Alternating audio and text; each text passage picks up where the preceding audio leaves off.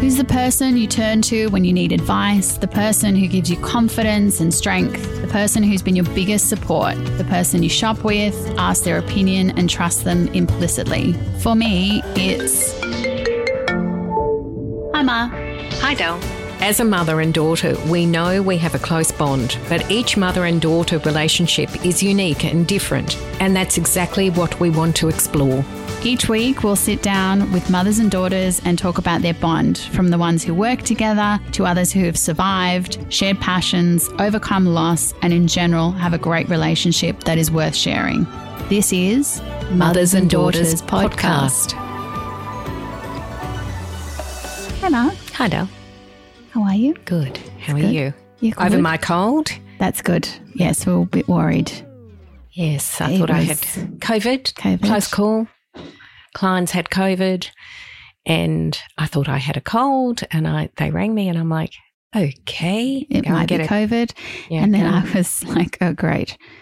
Knowing this, this is just like, I'll go into labor over this, but I didn't. So it was good. no, all good. It wasn't COVID, just COVID. just rhinovirus. So Didn't go into labor. So we're all, we're all good now. yes, back on track. Back on track. Yes. for now. Thank goodness. Yes.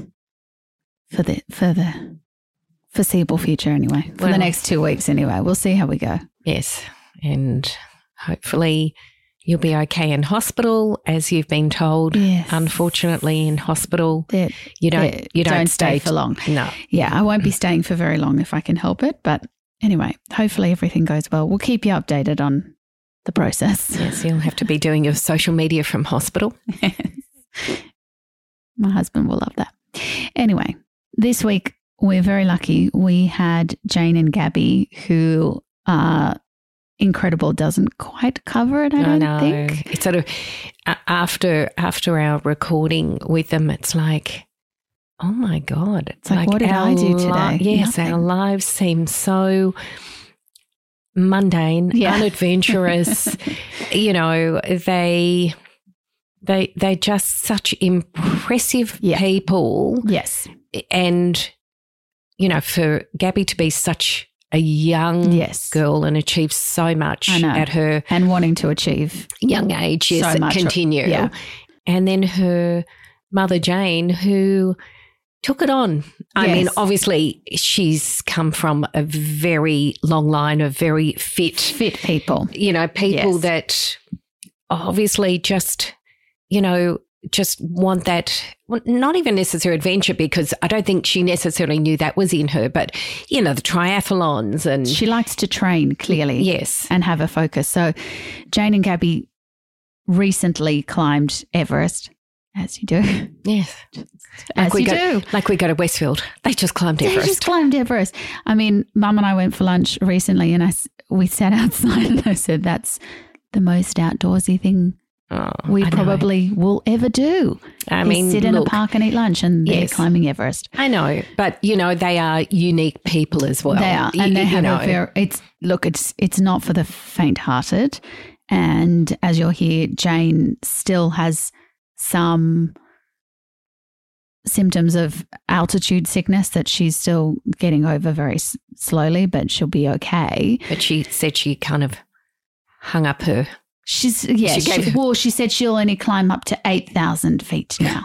Only. Well, except she Only. except she thought that she'd given it up, and then it's like, oh, oh, I don't know. I oh, might do it oh, again. maybe. Maybe I'll just join Gabby for another one. And yeah. Anyway, it's incredible what they went through and the fact that they both got to sort of reach the summit at the same time. You'll hear yeah, that was very they- very interesting. how exciting they, that was for them. And yeah, I mean, it's just an incredible story. She's also, it's not like Gabby's her only child. She actually has three others. Mm. So she's a very dedicated mum and climber, is the best way to say it. I'll say. And and willing to also take on whatever her other children throw her as well. Yes. Which is lovely. Yeah. I don't know whether they would be quite as adventurous as what Gabby threw her. Yeah.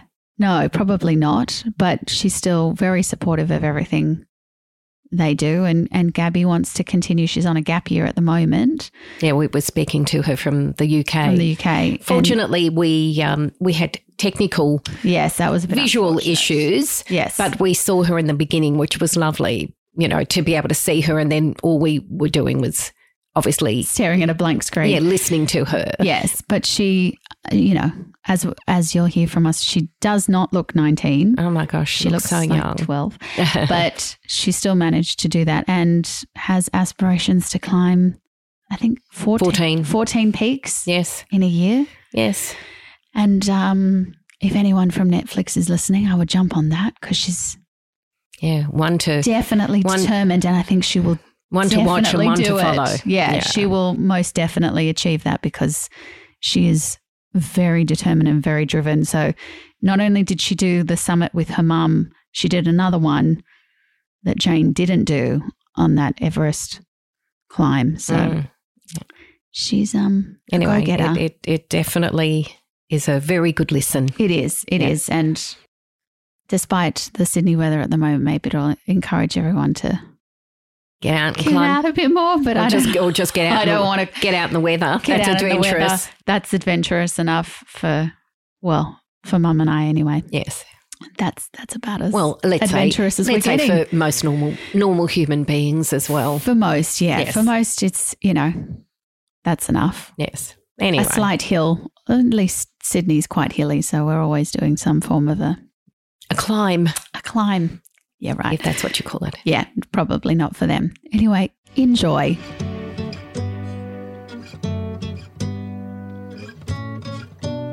Can you both tell us a little bit about yourselves?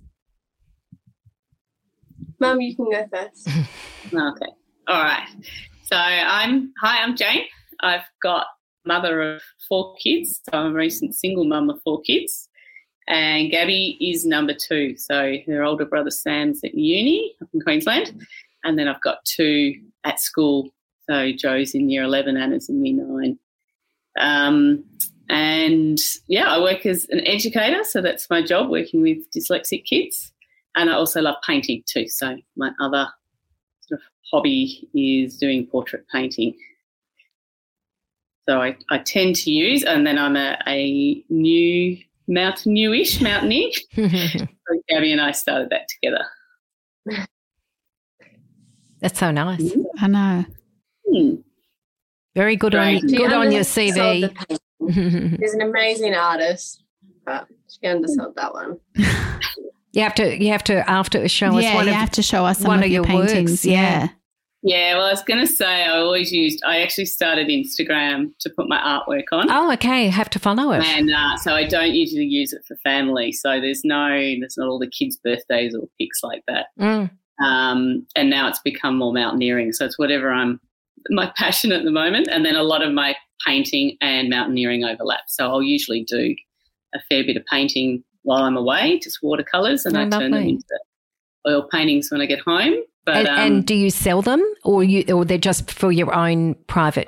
I love selling them, but I don't sell a lot of work, so that's why I call it a hobby. Mm. It um, yeah doesn't sustain me, but it's uh, I like to think I don't don't need to monetize everything we do as much as I'd love to. Mm. I actually rather just like the process. Yes, as a passion. yeah, yeah, It's a good outlet. yeah, yeah. Over to you, Gabby. Um, okay, so I'm Gabby. I'm 19. I've just finished high school last year in November. And obviously, with mum, we just did Everest and Lhotse. So I do, I guess, mountaineering. Um, and I'm currently in Europe at the moment, taking the summer over here to travel around with friends go to beaches, just have a nice holiday, essentially. Um, yeah, I'm one of kids, the naughty one, mum would say. um, and you know, I'm very social. I love always being with my friends, always going out, having fun. Um, yeah, that's, I suppose, what what there is to me. I was going to say that's a lot for 19 years, considering most people will never, Do it in a lifetime. No. like, even if they want to scale Everest, they won't. But most people just wouldn't have that on their list of things to do. And you've already checked that off at 19. So I think that's pretty impressive. Thank you. I'll say. And Jane, uh, what's it been like uh, for you? You know, raising four children and working. I mean, your life must be so busy. Yeah, uh, well, I worked up until um, having the fourth. So I had a, I used to work in architecture, so as a drafter, and I had a business selling software, doing training and support. And when I had the fourth one, I actually realised I worked for maybe half a year, and it was just too much to juggle. The phone would ring, and I would be hoping it was not a client. So I thought that's not a good sign. Mm, mm, mm. Yeah. So I took time. I actually had been home with the kids for, for years. Um, and when Anna, the youngest, finished primary school, I went back into work at that point. But before that, I've actually been really heavily involved in volunteering. So Mm. I'm on a number of social justice committees. Uh, so, and then always did the school committee, the flipping pancakes and Hmm.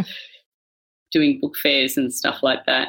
Um, and then I'm on another committee. Oh, I'm on a school board, but not for the kids' schools. It's a, a board for refugee and asylum seeker women. So that's where my other, that's sort of what kept me busy up until returning to work now. So I retrained in education. I was going to say, Yeah.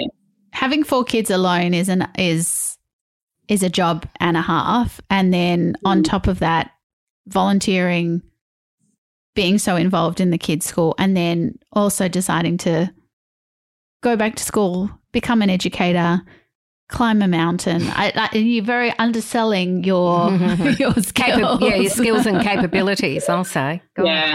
Okay. So I'm a typical uh, woman. I also have imposter syndrome. yeah yeah we most of us do yes Yeah. Yeah. Yeah, so certainly being having the, the time at home allowed me to do all of those things. But I, I have a number of friends. I've got at least three or four friends who have five kids. So I Oh. constantly look at them and say, Oh, I don't know how you do it. so whoever's got one more than what you've got always looks harder. But I think we're all doing the same job. So certainly when you've got four kids, you um, you're evened out. So you'll find that you're outnumbered, Jordana, in a few weeks' time. Yeah, it's interesting. I have heard that a little bit that three, like having the odd number, isn't always good. You need sort of a bit more of a balance. So we will see. This is a third boy, so we'll see if ah, Yeah. if if I've got the energy to go for a fourth and hopefully A girl. a girl. No offense to my three other boys. As I was going to say, well, a lot of balance in your family with two two boys, two girls. Yeah. Gabby, can you remember what you used to say after we had Anna and someone would ask, Are you having another one? Because, oh, I think you're frozen. So the kids would say to me, Oh, well, your pattern is boy, girl, boy, girl. Mm. So you'll get another boy. So then no. so- it was a, So it was you know, like, no, no, boy. yeah. You you you Yeah. did it. You did it extremely well. Hmm, I think that's, Oh, we lost Gabby for Oh, a sec. shame. Anyway, we'll we'll link back up with her in a sec, so that'll be fine. But um, yeah, it's it's funny when you say that it balances back out with four. A friend of mine who has three said exactly the same thing. She's not having four, but she was like, "I think you'll be better off balancing with four. Hmm. And I was like. Okay, I don't really know. Let's just get through the third and then we'll see about having Yeah. four. Although Mm. other people have advised just to get a dog. But Oh. we'll see. I don't. I, Yeah. I don't think. But my husband won't agree to that. So Yeah. I don't Yeah. know if we'll be doing that either. The other thing I found is that the more children I had, the more people would ask how many more children I'm going to have. oh, really? They kept on Oh. asking. Yeah, it's kind of like, you know, when someone's had their first, you don't like asking when they're going to have Yes, their second. Yes. It's bit too, too, too personal. It's all holds barred once How when you had your third, uh, like Yeah. how long did it? uh, Did you decide then to have a fourth? Like wha- was what? Uh, so I'm one of four Right. myself. right. So I always wanted 4 Mhm, So mhm. I have a great adult relationship with my siblings. Oh, that's, That's so, so nice. Yeah, yeah, that's really so lovely. in that regard. Um, so yeah, I just sort of from the time I had the first, I was like, I, I you, like you were you were a, a, You a four child person. You know, Yeah. you just thought. And are Yeah. your um all your siblings all in uh, Melbourne, Victoria?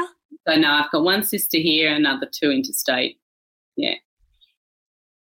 So yeah, I wish they were closer, but I know it's hard. And obviously, yeah, during COVID, you know, it's one thing when they're interstate, but it's another thing during COVID. And then you can't literally cross the border to go see them.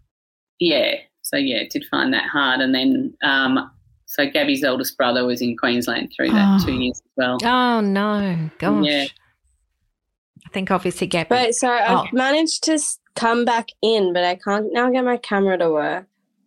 Sorry, my connection dropped out. That's okay.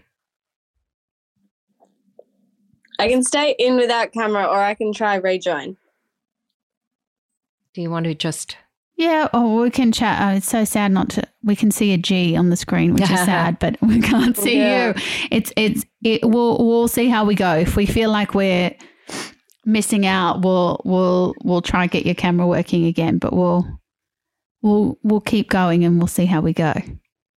Yeah, Because sure. we'd rather keep your connect. We'd rather Yes. keep your connection anyway. Yeah, sure. So to to Gabby, we're going to ask, what was your childhood like? Even though you're only 19, so it's really like it's not like you've gotten out of childhood yet. But growing up with lots of siblings, what was that like? Oh, I loved it. Mm. Um, I wouldn't change anything about my childhood. Um, all of us kids just got along so well. We were always playing together up right up until my brother moved out of home. Actually, we would play with each other nearly every day, whether it was with Lego on the trampoline, um, with whatever resources we had. We'd find a way to make a game out of it and all play together. Um, you know, we weren't a big fighting family. The biggest fights we ever had was who got to sit in the front seat. Um, Good to know. So, some yeah, things was- never change. yeah. Um, so I loved our childhood. Uh, we went on amazing family holidays every year, and um, having four kids is uh, like having like being one of four kids was just and still is so good because you know you always have one sibling to go to if the Yeah. other one's annoying you or if the others are at sport um, there's always one sibling there and we all have like our own very special like relationships between each other and um, with mum and dad as well so no it was i loved my childhood so oh, much that's so nice. Gosh, isn't that, you- lo- isn't that lovely to hear, Jane? Obviously, Nice done a good hear. job. They're your um your Mother's Day moments. where you yeah, go, that's That's right. the only gift I need. Yeah. Oh, that's so. That's really. That's really special. I mean, you know, in saying that, were your holidays very adventurous holidays? I- You know, with, was that sort of how it all kind of started, or they were just normal holidays? Um, they were mainly beach resort holidays, but I, I think wherever we were, really, I, I tried to find some sort of adventure if I wasn't laying by the pool or playing with, with, with my siblings. But no, there was nothing hugely Africa. outrageous, except except maybe Africa. Yeah. So when I was eleven, um, my parents took all of us to Africa for a month Mm. And um, we went on safaris. We went shark cage diving with great whites. wow. Um, That's pretty adventurous. That's not your standard family holiday. so I guess yeah, in that sense, we did some adventurous holidays. I believe everybody So- always says to us that that um, is like the most, Yeah. the best holiday ever. Doing like safari. I think Africa was all of our favorites. Yeah, all the kids have said that. And we actually took them out of school to do that trip, and they all said to us, we learnt more in that month. Mm. They learnt so much about the continent and the countries that we visited that that each time we met a new ranger or a new guide, he would say, "Oh, you, your kids are asking intelligent questions. Hmm. And I said, well, they already know what type of spots giraffe have. Now they want to know. More. Yeah.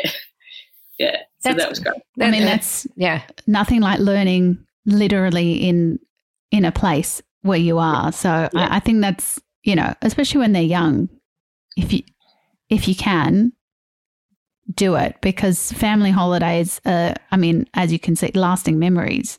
So it's great that you got to do all that, especially with four kids. It's not always easy. Yeah. Yeah. No, they were, they were great holidays. And Jane, obviously, you you obviously have a love of extreme sports because otherwise you wouldn't have tackled the mountaineering. Obviously, I mean, how did you feel when you know you found out your kids wanted to sort of get out and be adventurous? I, I guess you I guess you didn't hold them back. Obviously, No, I didn't hold them back. I did. I, I don't have my mum anymore. So I think I looked up at her and went, sweet revenge.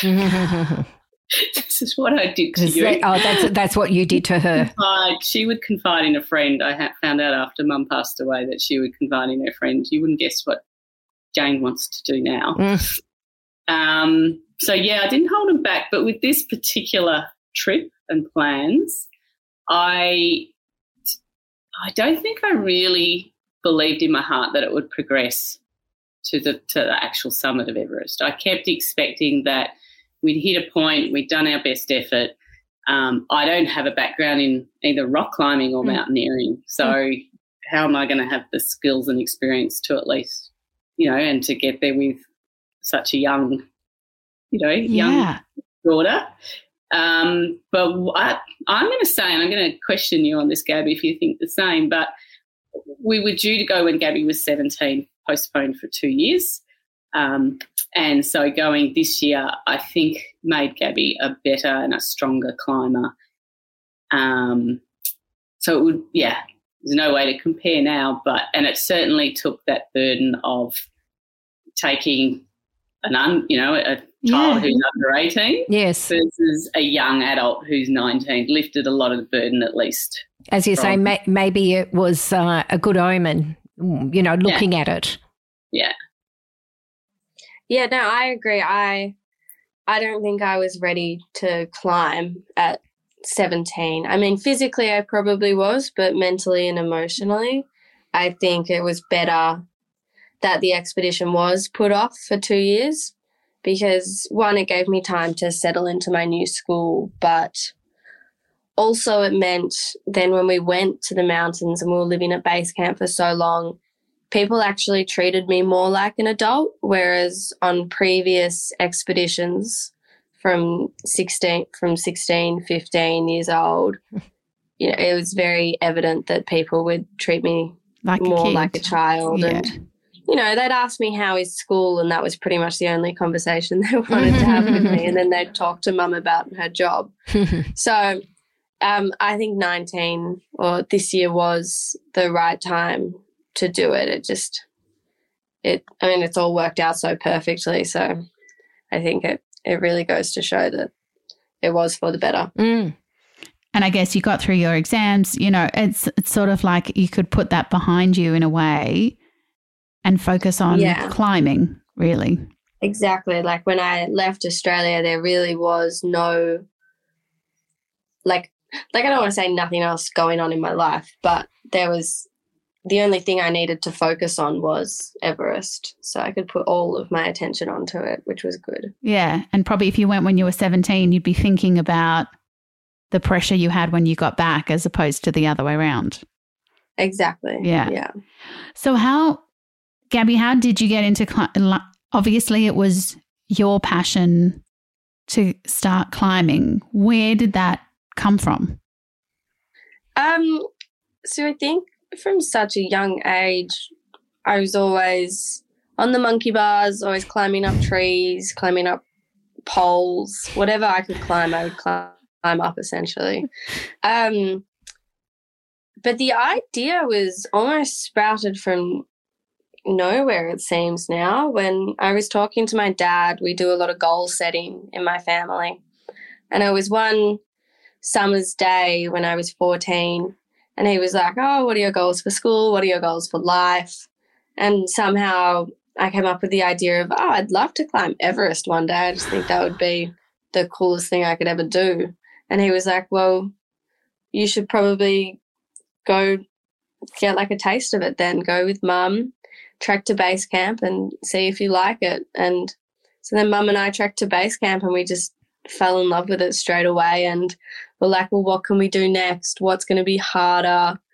Um, if I want to do Everest, how do we get there? And we came up with a plan to spread across the next two years and and we just followed that plan and it seemed to work.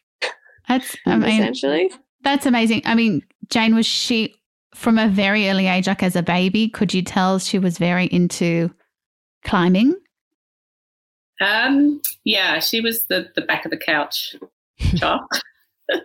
We're all sitting on the couch. She's sitting on the back of the couch. and um, and we would do not we would do indoor climbing sometimes, like a school holiday activity. Yeah, and she was the one who had to touch the roof in an indoor climbing centre. So yeah, she'd climb higher than her brothers, just because she enjoyed it. She'd often take friends with her. So, but we didn't really. It's not like we were part of a climbing club or anything like that.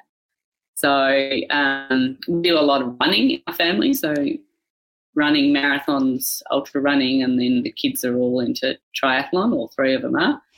so um, yeah, we're used to being outdoors, and we're used to doing endurance type sports. So I think the trekking, I made us train really hard for that first trek because I knew it was still quite serious and not really a thing that people did with teenagers. No, because so how old was Gabby? Very seriously, the, and well, how got, old got, was she for the first trek? Fifteen. Wow. 15. Yeah. So I think for all the trips, Gab, what was I like cracking the whip with training? Oh my god, on my back every day. Gabby, we need to train. Gabby, this is serious. and me being the naive teenager I was, or still am, was like, yeah, I, am training mum. You're like, I'll wing it once a week. Yeah. yeah. Which which kind of leads me to uh, you, Jane. How long before the climb did you start training, and what was the training like? Yeah, so between like leading into the first trek we did to base camp, we'd go up to sort of the hills, sort of half an hour, an hour from home in the Dandenong region, Dandenongs. Um, do that once or twice over the weekend, gradually carrying more weight. Hmm. Um, then we discovered, so between each climb we did, we would increase the training that we did at home. Um, then we discovered there was an altitude gym in our area, so we would do personal training in there or just on the treadmill on the incline or wow. um, and then just try to do running in between. And then once a week, up until 2020, once a week we would meet at a climbing gym as well and we'd do an hour. So Gab would come after school with her school bag and change out of her uniform and this mother and daughter trio would be climbing up, climbing, and then That's jump in the car before the parking meter expired and race back home. get on with dinner. No. Yeah, get on yeah. with yeah, get on with the other yeah. three. Yeah, and and feeding them. yeah, and homework and everything. I mean, do you feel like Gabby that was easy for you to kind of fit in with a school schedule? I mean, I can't imagine Jane what that's like fitting in with a work schedule as well, because it obviously is not just a once a week kind of personal training session?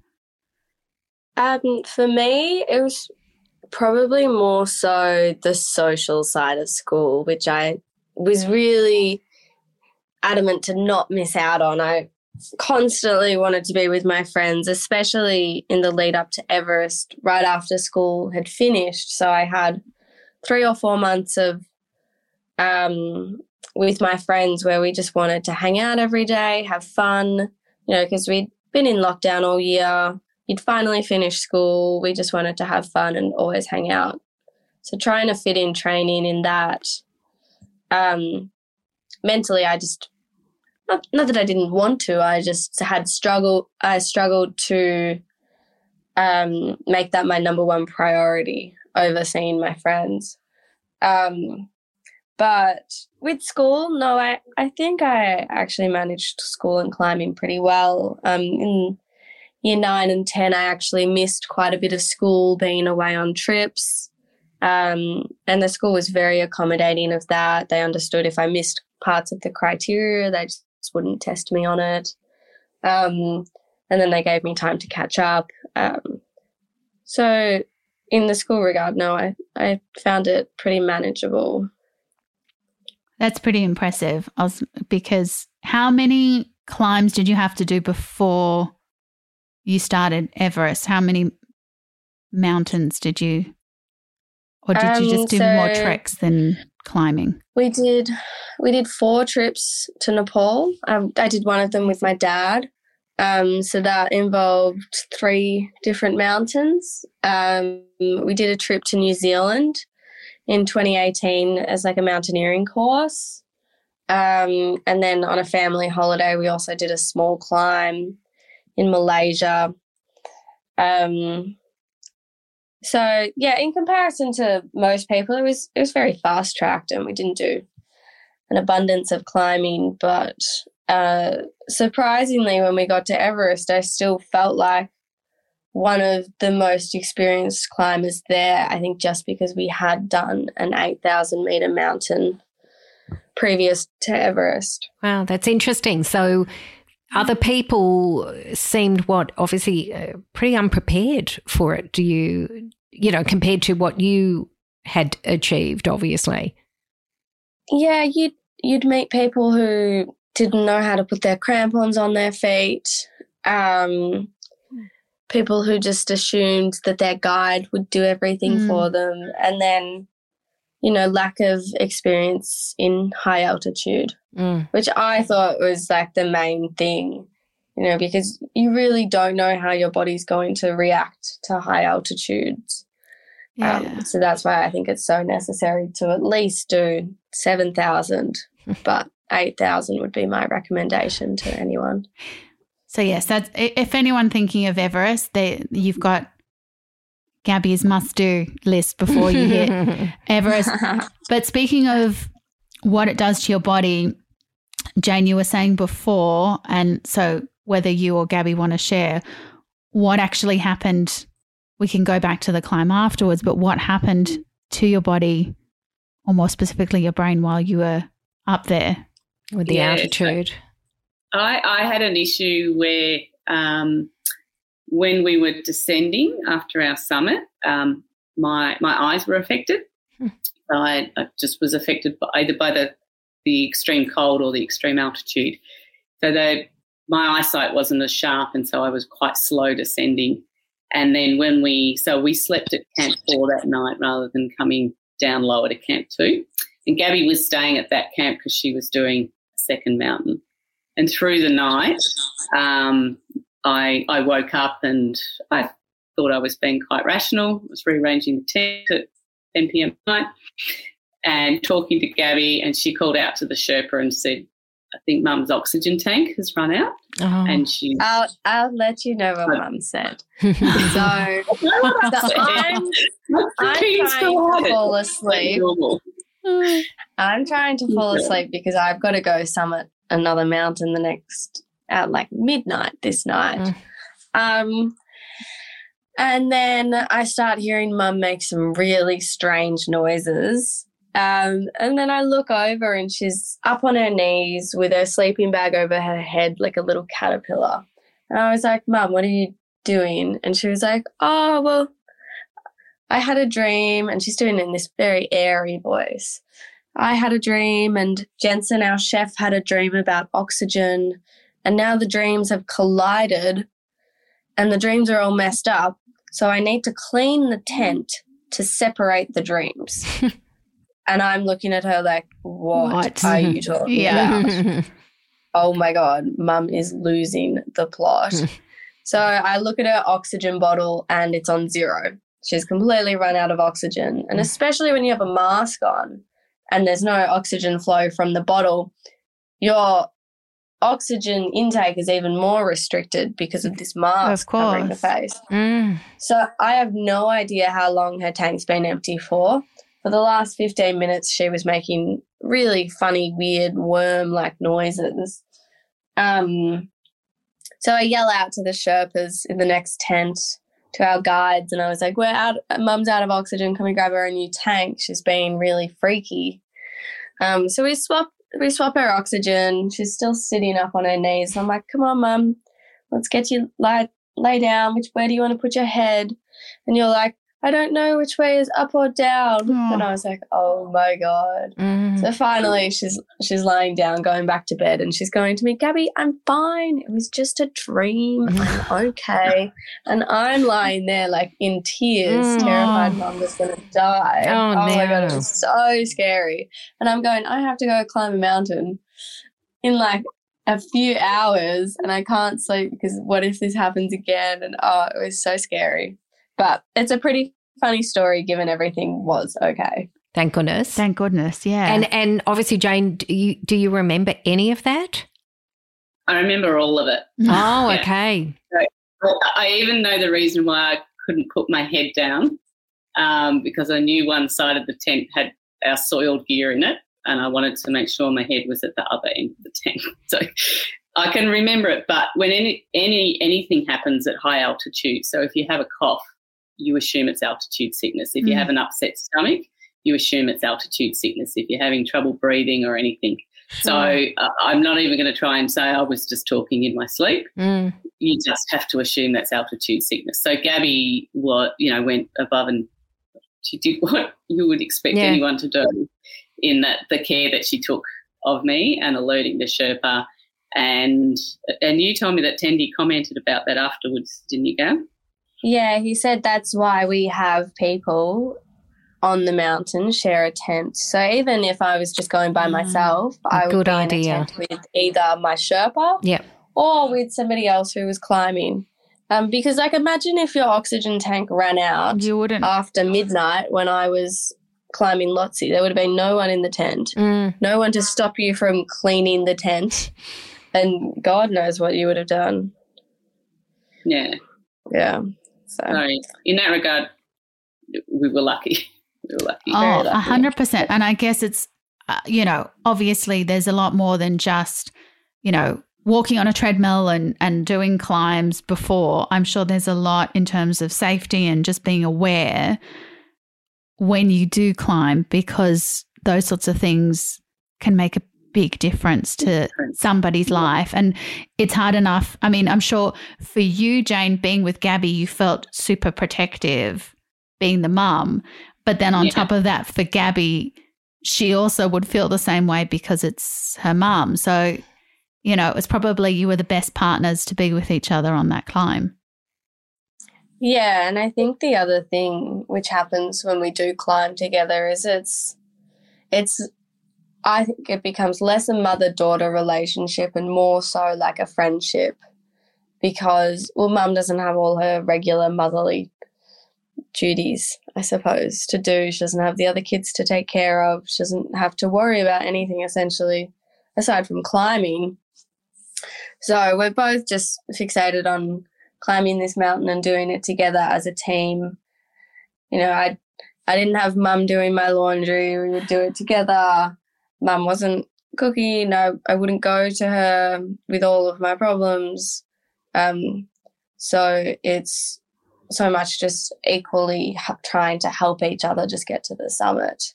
I mean, obviously, you're a very close mother and daughter before anyway. This must, though, on bond your relationship, you know, because obviously only the two of you experiencing that together. I mean, obviously, Gabby has climbed with obviously her father, but to be able to share that together must be the most amazing experience. You know, I mean, a lifetime, a lifetime of an experience to share together. Yeah, Yeah, definitely. And I think one thing, at least with Gabby heading off overseas after this trip, sometimes we would have to bite our tongue to make sure we didn't slip back into our little in jokes to to exclude others in in the Yeah. family because we had a lot of Mm. uh, often very intense moments. And certainly on the earlier trips when it wasn't as serious, we'd often have a lot of really silly moments. So the, the tent next to us would often be going, What were you two doing last night? I regressed to 16 and we sometimes just giggle. And that's so nice having a lot of laughs. That's Yeah. important. It's important, and obviously, it it motivated you both through it because it's n- very clearly not something that you just decide to do on a Sunday afternoon. No. So having each other really would have motivated you if you were having a like do you feel like if you were having a moment where you're like I can't do this that you sort of propped each other up when you needed it whether it was on Everest or one of the other climbs Yeah, Yeah, I think I think we got pretty good at learning how to motivate the other person and how to comfort the other person in that sense because you know sometimes it was a laugh that you needed sometimes it was a hug that you needed um, and i think we got pretty good at recognizing what the other person needed at different times pretty well That's so nice. yeah, definitely. And this trip, particularly, again, that maturity that Gabby had, she was doing a lot of supporting of me. So even up to the point of Camp Four, I thought I'd used all my energy getting to Camp Four, and I was unsure if I was going to get a summit in. And she said, "Just don't be negative. You can't you can't be negative while we're here. You have to be able to do. You this. can do it. and, and you know you can do it. So, yeah, It's amazing. And Yeah. you, you probably thought, uh, you know, Jane, that you were there going to be, you know, the backbone for Gabby. And maybe, you know, you saw how strong, obviously, Gabby was and how, you know, she supported you, obviously. Oh, definitely. And interestingly, we'd read an article because we'd done our very first trip in with a, journalist who's a friend, and he wrote an article about how his son, he's two years older than Gab, so his son was 17 and they're trekking to base camp.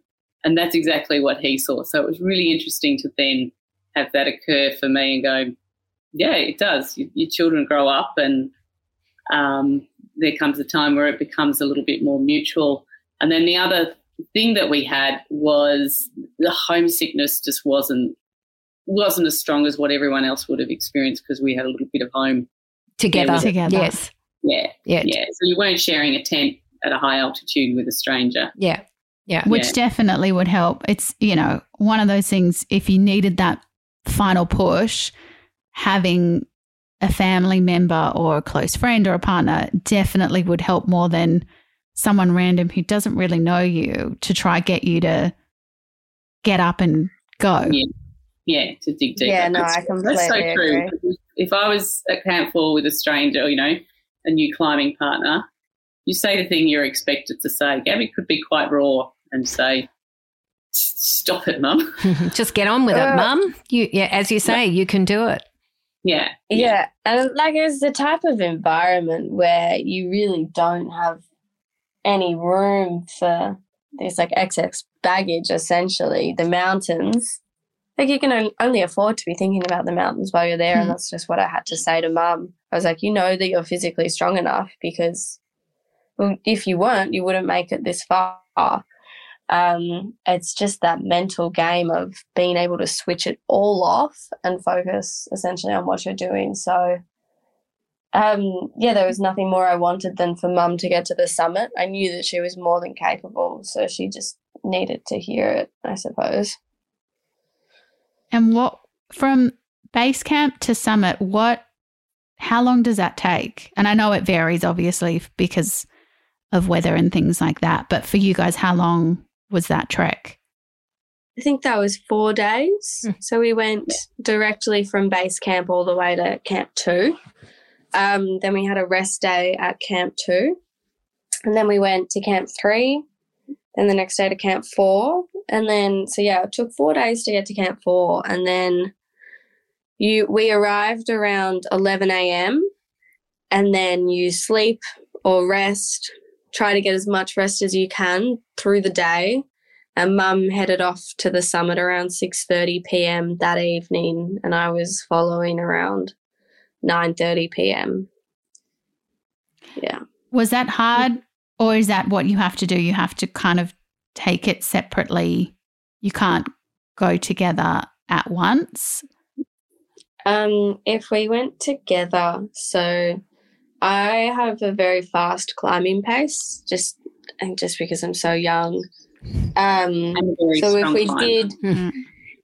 if we did head off at the same time, we wouldn't have stood on the summit together just because Right. it is such a harsh environment and such tough mental conditions that you really can't afford to do anything but your own pace. It just, um, I think for me mentally, if I had to go um, at a different pace, I just um, eh, mentally I would get It would ha- be hard. Yeah. But Yeah, you, so you were at the summit together. Together. And Mm. and how was how was that? I mean, what was that like? Mum? So the one word we keep using is surreal. Yeah. Everything about being on the summit was just surreal.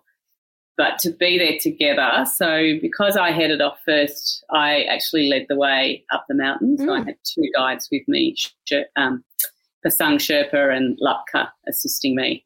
Um, so I was watching the torchlights behind me, and I could see as we were reaching, there's an area, the South Summit, which is just sort of the lowest section before you head up the ridge. And I could see the torches approaching. So that was making me a bit anxious. And then the first two torches that came around the corner on this South Summit, very snowy section, I saw Tendy's face and I saw Gabby, and Mm. my heart just burst. Mm. It was like, they've caught me and we're inside of the summit. We're going to get there together. So in our minds, we were like, the logistics is too difficult to assume. From the very beginning, yeah, Mm. we were like, it's, I think after Cho Oyu and me Yeah. renting the summit before and waiting up there for you, we were told, no, you, there's no way you'll be able to wait on top of the summit of Everest for your mum. So I guess essentially it's so hard to time it that we just thought it was so impossible to ever stand on top of the summit together. So Mm. then when our Sherpas timed it perfectly, it was, yeah.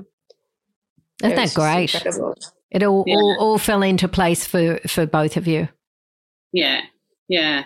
And so they do, like, t- to me, they are the absolute heroes of the Himalayas. So even just to hear now Gabby say, I can't walk or climb at a different pace that, that, that doesn't suit my body, well, that's exactly what the two Sherpas with me were doing. Mm. They were having to go at the pace that, That you could suited you cope with. body. cope. Yeah. And what you can't predict is what one, you don't know how many people are going to go for the summit that day. And we were lucky there was only about 70, so there was probably 60 odd people between us. that means crazy. that Gabby passed all of those Oh. people Oh my on the way up. gosh. I'm So- sure well, she's she was the youngest. I so I Mm. assume that's that says a lot as to how she Yeah. passed that many Yeah. people yeah, but on the I don't know how many females were on the mountain that day. There was actually another mother-daughter duo, which is quite amazing. Oh wow. So there was two mother-daughter duos on the mountain on the same day. We were the only ones in the whole camp. Um, it would be a handful of. We had another woman in our team, but the you know I think the percentage is something like only twenty five percent of climbers are women. That's of Mm. your your um, commercial climbers, and then all the support crew are predominantly men. Like Yeah. that would be 90, 95 percent men. So for Gabby to you know, not just as the youngest, but as a strong female to to climb past all the, the climbers on the mountain that day. I, I just know she's got a strong future ahead of Yeah, her. Yeah, I was going to say what an achievement because it's sort of Yeah. like y- y- if you've climbed Mount Everest, I mean, real realistically, it's one the highest point, but it's sort of like where where do you go next? What's your next achievement? Because you can't really go Everything over- pales Everything. pales pales into I don't- yeah. Where do you go next after Everest? Um, so I'm not sure. There was a Netflix documentary which came out about a year ago now called 14 Peaks with a Sherpa climber called Nimsdai where he summited all 14 of the mountains above 8,000 meters. Um, so I'm going to do that and okay. I'm going to try be the youngest person to ever climb all 14. Goodness me. And Jane, are you It's- it's tagging along planning. with? Are you tagging along, or or is Gabby doing the solo now? So she's going to embark solo. So when I was, because I had a few things happen, so with the yes. the uh, hallucinations and the problems with my eyesight, as I was coming down, so between camp four, camp three, you hit a point where you're getting really hot. So you take off the down suit that we're wearing that's designed for over 8,000 meters. So when you're getting closer to six, you get really hot in those suits. And I actually said to Pasang, I actually want to donate this to you. I, I think I'm, I've done 2,000 meter or two 8,000 meter summits and my body didn't cope as well this time as last time. I think that I'm done. So he sh- shoved that really quickly. sure. back. He's like, thank you. Okay, thanks. They're worth, they're worth over a thousand dollars worth. of Wow. gear and fit there. Um, yeah, I want it back now. Yeah. Uh, I'm not. Sorry. I'm not letting you do another eight thousand. Ah, I see. Oh, my responsibility to say no. I'll be all right on that, too- actually. Everything else is lower than Cho Oyu, so I'll just I won't go to eight eight. It was eight thousand is fine. You know your limits now. Yeah, I know. Learn from my mistakes. So yeah, clearly she's doing them in hiding. Isn't I that, see. isn't that funny? And, and Gabby sounds like she's taking charge. She's Yeah, she's, she's saying no, mum. no mum. I don't like, if you really you. want to. don't let us say no back. Your mum will just be there with a flag at the bottom, just waving to you, Yeah. Yeah. just to make sure. camp. Yeah, can you? You'll have to chain me to base camp. I. I mean, obviously, with that, uh, obviously, um, ahead of you, Gabby. I mean, what I know you're taking a gap year. Is that what you will actually concentrate on? I mean, are you or you planning on doing something at uni, obviously, or or just adventure? It seems to be where you want to head. At the moment, it's just adventure. So, uni, I guess now that this plan is underway, um, yeah, uni's pu- pushed back at least another year, um, which really doesn't phase me. I feel like I, You're young. like, sure, uni's on my radar at some point, but it's not to me an essential for life. I think I can get by doing cool stuff and Sounds like it. Well, you it. Probably learned a lot on, on on the road or on on the trek. I would say that's for sure. Life lessons on the yeah road.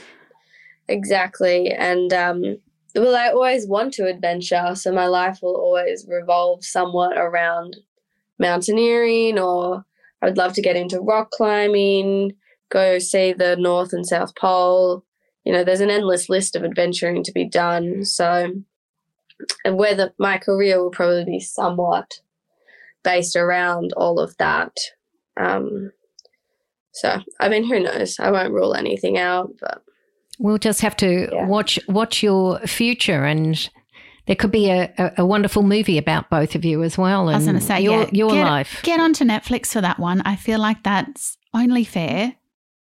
Yeah, Yeah. I'll try. We'll Yeah. see I I have can do. do a Netflix series in 14 parts, I think. Yeah. Yeah, well, I mean, given it's because the way Nims did it, the guy who has his Netflix film, um, was he wanted to do it the fastest. So he did it within seven months. But if I'm spanning it out across a year or two. two, Oh, yeah, just a year. I mean- sure.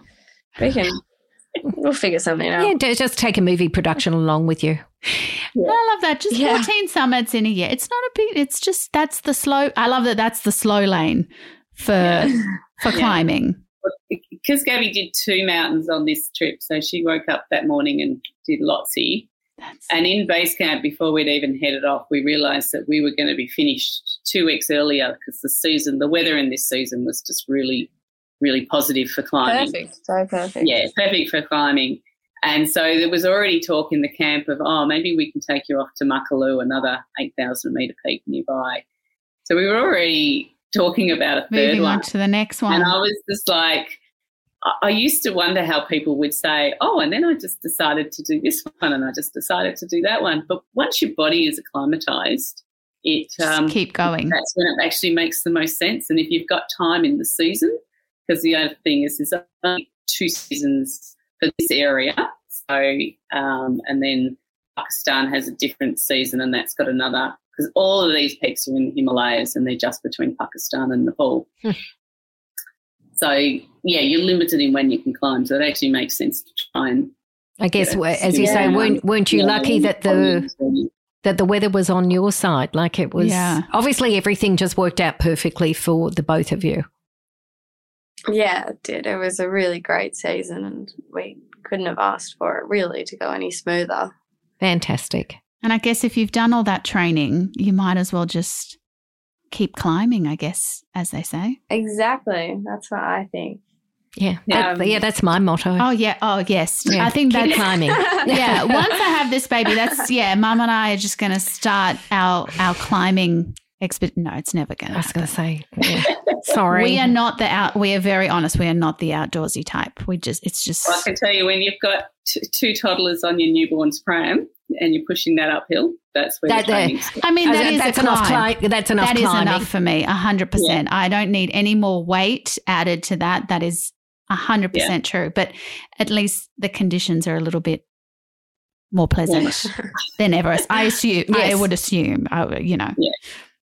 Yeah. Probably a bit quieter on Everest than it is having three children under five or six. Anyway, Yeah, Yeah. probably. The house was pretty hectic when we were young. We never stopped. Yeah, well, you've stayed pretty talkative, Gab. Yes, that is a good point. What do you guys do in your downtime then? Because obviously you can't. Well, I mean, Gabby seems to always want to be climbing, but what what do you do in your downtime when you're not in training mode? Um, so most of my time is spent with friends. Um, I try to keep active before leaving for this whole trip this year. I was working lots. I was working two jobs to save up to come to Europe. Um, I love spending time with my family. We get brunches quite often. Uh, yeah, that's I, as long as I'm talking to people and being social, I'm quite happy. doesn't sound like Yeah. you're um, much of, I'm going to say TV watchers. No. You sound too adventurous and active a family to to just be Just sit and relax. Sitting but I'm, on the but TV. maybe, but maybe you do. But Yeah. Um, it's funny, I've always surprisingly, I watch TV, but we yes, surprisingly, I've seen like every single movie to ever exist. Oh, really? No, yes, Yeah. I've, How do you fit it into your life? Goodness me. yeah, Honestly, Yeah, mornings are busy, afternoons and evenings are for relaxing. Hmm. that's good. yeah. I mean, how many hours when you're actually climbing? How many hours? I guess within, let's say, a 24 hour period, because obviously not, you're not always climbing during certain hours. How many hours do you climb when you're summiting Everest, as an example? Um, so the summit day, um, it took me seven hours to get to the summit, and it took me two hours to get down from the summit. gosh. Mum was a bit longer. That's, I mean, Yes. the endurance is amazing. Yeah, so mum's amazing at endurance. Mum's done a few 90 kilometer races. That's the one over in Africa. She's done over 10 marathons, um, ultra marathons in Canberra and across the world as well. So she's really the ultra star. Well, I obviously, would say. obviously an inspiration. You are an inspiration to obviously not only Gabby to your other children. I mean, you know, uh, like talk about you know a role model in life. It's you know. amazing. Honestly, so impressive. Thank you. Yeah. And something that I made a point of doing was constantly checking in on the other three. That uh, I'm doing a lot with Gab. I'm, it's taking my time up. It's taking me away. Um, how do you feel about that? So, because it started when Gab was 15, uh, um, I offered the younger two. Sam actually did a trip to Nepal when he was 15, which was with school. Oh, wow. So I offered the younger two, what is it that you'd like to do? And and Joe actually said, I'm not even interested in climbing. He's more interested in cars, so he wants to do up an old. So he bought himself a, a, shell of an old car that he's been working on. So that that's his thing. So don't ask for help from me for that. one. You're like, I can't help you on that one. Yeah, yeah. Then Anna turns 15 this year, so I feel like, all right, I can I can do anything that you want with you. If you want to go visit orangutans in Borneo, she loves animals. Do you want to go back to Africa and do something there because she, she was really young, she doesn't remember. I don't know, whatever sh- she chose. She's our little acrobat, so she would probably choose to go to Paris and join Cirque du Soleil or something Mm. like that. So, um, but one thing that Sam, the oldest, said to me, so he was he was doing his VCE year twelve in the year that we went to Cho Oyu, and I was away for five weeks. And he said, "Well, it's it's not like you're going to help me study, Mum, as much as you offer. you don't know what we're doing. And as long as I get fed and I've got a clean uniform to get to school in, that's what I need from home." And then he closed that conversation with, and if my sister was to climb Mount Everest, I would just be so proud. Oh, Just that's so to nice. tell you- Did he say tell that? you- Oh, that's sweet. You didn't know that, Gabby, obviously. I didn't know Yeah. he said that. Oh, yeah, that's so, so he nice. said, no, I'd just be super proud of my sister if she could do that. And That's and amazing because you know the the thing is I, I was thinking this whole time how do the other kids feel knowing you have this a special bond with Gabby and b the time it takes obviously away from them how they feel about it but clearly they're so supportive of both of you very obviously having heard that that it didn't bother them at all yeah, probably not at Yeah. all. I'm sure there was times. A I couple of them asked, so how much did you spend? oh I said, yeah Tick, tick, tick, yeah. There's my Of course house they do. deposit when I'm ready to. Um, yeah, so so in that regard, I think yeah they were They definitely, really they definitely though. Um, it was a long time to be away from home, and also in a period of when your parents are going through a separation to try and navigate that with one of your parents being away for two months. I think they definitely missed mum a lot. Um, and it it wasn't like particularly easy having mum gone, but no, I'm very lucky that all of my siblings were so supportive. Isn't that and, great? You know, just you know, there was no resentment or Isn't that anything lovely? That's that I got so much attention. Yeah. Um, yeah, they were all just so proud and so excited by it, especially like when it hit Australia and it hit the news. You know, they were so excited. They were like, all of my, like, everyone at school's coming up to me Mm, saying, oh. it's, it's Gabby, your sister. Mm, That's lovely. That's cute. I mean, I guess also for them, it's it's a proud moment as opposed to, you know, if they were passionate about climbing and you kind of parked them on the side, you could understand if there was any resentment. Mhm. But clearly, everyone has their own passions that they want to pursue, and they know whatever Yeah. they want to do. You, on the flip side, will support them when they're they're ready to do what they want to do. Yeah, I think that's what is so great about our family is there really is no limit, I suppose, to what you can do. And if if you have some crazy, outrageous idea of whatever it is, um, like when my little brother's ready to start his own business or you know whatever my little sister comes up with or anything really that mum and dad and all of us kids are just going to be so supportive and help do anything that we can to make it happen. Yeah, it's it's quite a unique way I think to look at life and the family dynamic it's created is um, I wouldn't change it for anything. Isn't lovely? You're a very wise young woman Yes. for being 19. Thank Maybe you. it's it's it's the lack of altitude that helps too. yeah. yeah, I finally got all this oxygen back in my brain. Yeah. Yeah. Well, w- we want to thank you so much. We're going to jump before we let you go. We're going to jump into our all about us section. Mhm. So, one word to describe your relationship when Gabby was a teenager, although she's, She's still, still- 19. So, yeah. So still now. still now. uh, headstrong. so she, she puts her mind. Am I allowed to say more? Yes, of yes, of course. course. Of course. Yeah. So she would be the one that, uh, oh, can I go out Saturday night? Well, you're doing year 12. You went out Friday night. oh, but I have to do this one and I have to do that one. I'm like, well, why are you asking me if you're not going to listen to the answer? oh, good to know that never changes because we get Yeah. the same in my Yeah. house. Okay. So I, I would process that by thinking, well, if she takes that into life and she's that assertive going forward with other people, then she'll be okay. So it's just testing. I'll keep that in mind. headstrong. I'll keep Yeah. that in mind. I was Yeah. gonna- well, how would you describe your relationship, Gabby? Um. Ooh. Uh, very fluctuating. we have uh, a lot of ups and then a lot of downs. So it's quite a fluctuating relationship. But when it is up, um, it's, I would say, more sisterly than mother daughter. Well, I, I guess, Jane, you've obviously, like, she's such a level headed girl, obviously, that you trust whatever she's going to do. And, and, you know, she's got such a commitment, so confident. I guess, well, as I've said, you've done a, you've done a great job. And, no, and uh, Jane, what characteristics do you think Gabby has of you? I think it is the adventurous streak, the the extreme.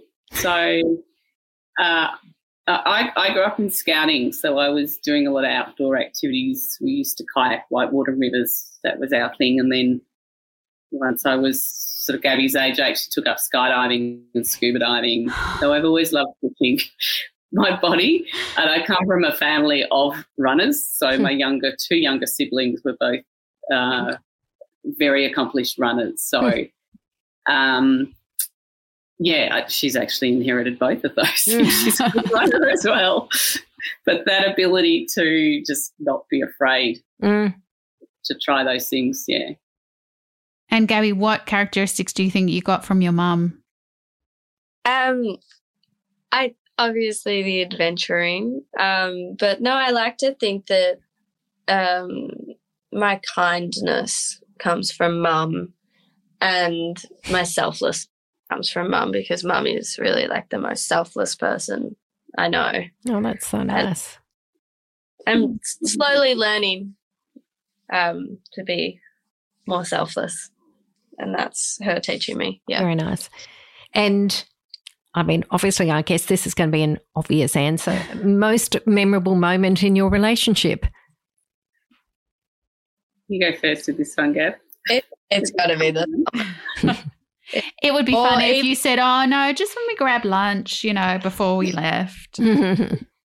it's probably actually for me the summit of Cho Oyu, the mountain we did back when I was sixteen, because um, I got to the summit with my guide Funaru and I was like, wait, mum's not here. I need to wait for mum. I need to stand on the summit with mum. And he was like, I don't know if we can wait that long. You know, we're at a very high altitude. We should probably go down. And I started crying because I was like, well, all of this effort and this whole journey mum and I have been on to not stand on the summit together. So I was quite emotional and I was crying. And then all of a sudden, we'd stayed quite long on the summit and I can see these figures appearing up to the summit. And then I realized it was mum mm. and her guide, and it just made me cry even more because oh. I was like, oh, I actually I'm so proud of her for being here, and we get to be here together, and it's just like the perfect ending. Oh, is that lovely? So I think I think Cho Oyu Summit probably. Mm. Yeah. W- would you say the same, Jane? Uh, well, I didn't have that same experience because I was just chasing her up there. and I didn't realize that that's how she felt until afterwards. Um, and so for me, that moment when she came around the corner and I saw her, mm. we were going to summit together because I wasn't expecting it. Um, that that was, but but the other moments that are really special to me are, are actually when the the kids were really young. So they're they're the times I miss now. Mm. And, um, you know, I don't like saying this too loud to my older kids, but I'm incredibly lucky for grandchildren. oh, they, it's not it's amazing. I know it's amazing. I was going to say, but, I think um, Gabby maybe not. Those moments when they were so young and and just so unconditionally loving that you know every moment is special. You're trying to sleep in, and they come in to yeah. bed. You know, yeah, we all fit in the big bed, or uh, we all sit on the couch together. Uh, I had a babysitter that used to describe the kids as being like four little puppies. So mm. whenever there was an ad in the movie they were watching, they jump on the floor and they wrestle. Mm. And the eldest one knew not to be too rough with the youngest one because the, the rule was the game stops when one person cries. And oh, then they go, that's a good rule. That is a good rule. That's a finish. That's a finish. Yeah. And then they'll go, boing, boing, boing, four, four of them back up, up on the couch. Oh, and sweet. Watch, sit there and watch the movie. Oh, that's so sweet. Those moments with having Gabby amongst all their siblings, which are also my most memorable Oh, that's because lovely. those ones are the memories that that's what they are now. You Yeah. can't Yeah. recreate. No, They so are. that's really that's really special. Yeah. Who gives the best advice? It used Uh, to be me, but I think it's you now. um, I think, well, yeah, I used to, especially back when I was like 15, 16, and you're managing friendships and school. Um, I turned to mum a lot always for advice, you know, advice with boyfriends and everything. Um, ah, no, mum you still give the best advice. Like, I come overseas into Europe to travel for, I think I'm here for four months total, and I was like, going to be independent. You know, it's fine. I don't really get homesick. Um, and I'm on the phone to mum every second or third day, asking for advice on what to do with every which situation now. So yeah, mum's always someone I go to for advice, and she does give good advice. That's that's good. mu- That's good, Yeah. mum, to know Winning. that you still need it. Obviously. Yeah. So obviously, Gabby, you um you speak to your mum like as you say while you're away. You know, every second or third day, if you can, or or sometimes. Yeah, about that. And she downloaded Snapchat to talk to my little sister, so we text a bit on that, which is funny. Um, Yeah, because you've got this old person discovering filters for the first time. It's always as you as long as you're always learning, I guess, is yeah. how you have to look at Yes. it I sometimes. only have two friends or two followers. What are they called on Snapchat, Gab? I don't even know that. Uh, I guess friends. Just something simple like friends. Yeah. Yeah. So, is there anything you've always wanted to ask each other or tell each other but never have? Mum, you go first. Um, I think you've answered a few of those just in those earlier. I think because sometimes I I don't trust in myself enough. I probably just want to ask have and yeah, you've answered it. Have I done the right job as a because when your kids are a certain age, you just feel like you're the most embarrassing parent and that they yeah, they don't want to know you, they don't want you around, please don't come inside, please don't let them see your car. So I guess Um, so that's that's normal mum stuff. That's Yeah. Yeah, but it's, it's, I mean, unless you're super confident, and I don't think I really have been through life. I just want to know if I have I done all right. I, I, I would Um, say, I would say yes. I, I, yeah, so this is a question for Gabby. I was going to say, I only know one, I only really know only partially one of your kids now. And I would say very confidently, yes, I would say you've done a great job as a mum. That's for sure. Thank you. Um yeah, you've raised well four like incredible kids who are all gonna do amazing things. I know I put you through hell at times and it was probably those times where you're like, What went wrong? Why is Gabby doing this? Um, but that was in my head normal teenage stuff that it was just, you know, it was my duty to do that. um, Yeah. and your duty as a mum to get annoyed. Uh, but no, you, I really wouldn't change a single thing about my childhood or my upbringing. It was just so perfect. And, you know, it's, you know, enabled us kids to all have perfect relationships and created so many opportunities for us kids to really just spread whatever we spread want. spread their wings and climb mountains. Obviously, which Exactly. which Whatever they need to do to Yeah. fly. Which we look forward to obviously seeing what you do in your future, Gabby. Obviously, you've got uh, an amazing life ahead of you and, and just of achievements and, and just uh, we, we look forward to seeing what you, what more adventures you do. I look forward to the Netflix documentary. I think that's got to happen. Yeah, yeah. Should we make sure they focus on some of the PR we did in the podcast we recorded? Yes, I'll Also Yeah. that. Yes.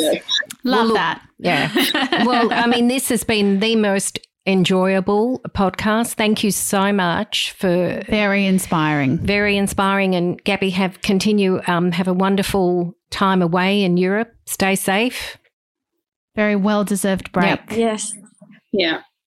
Oh, thank you. No, Deanne and thank thank you, Jane. Thank you, Gabby, and yeah, just enjoy life, which you obviously make the most of. Yeah, thanks very Oh, much. thank you. Thank you. Thank you so much for listening to this week's episode. If you have a mother and daughter story that you would like to share, send us a DM on Instagram at Mothers and Daughters Pod. If you loved this episode, please subscribe to the podcast so you won't miss a new episode. Spread the love and share the podcast with your mum or sister or friend. Don't forget to rate and review the podcast. See you next week, and don't forget to call your mum.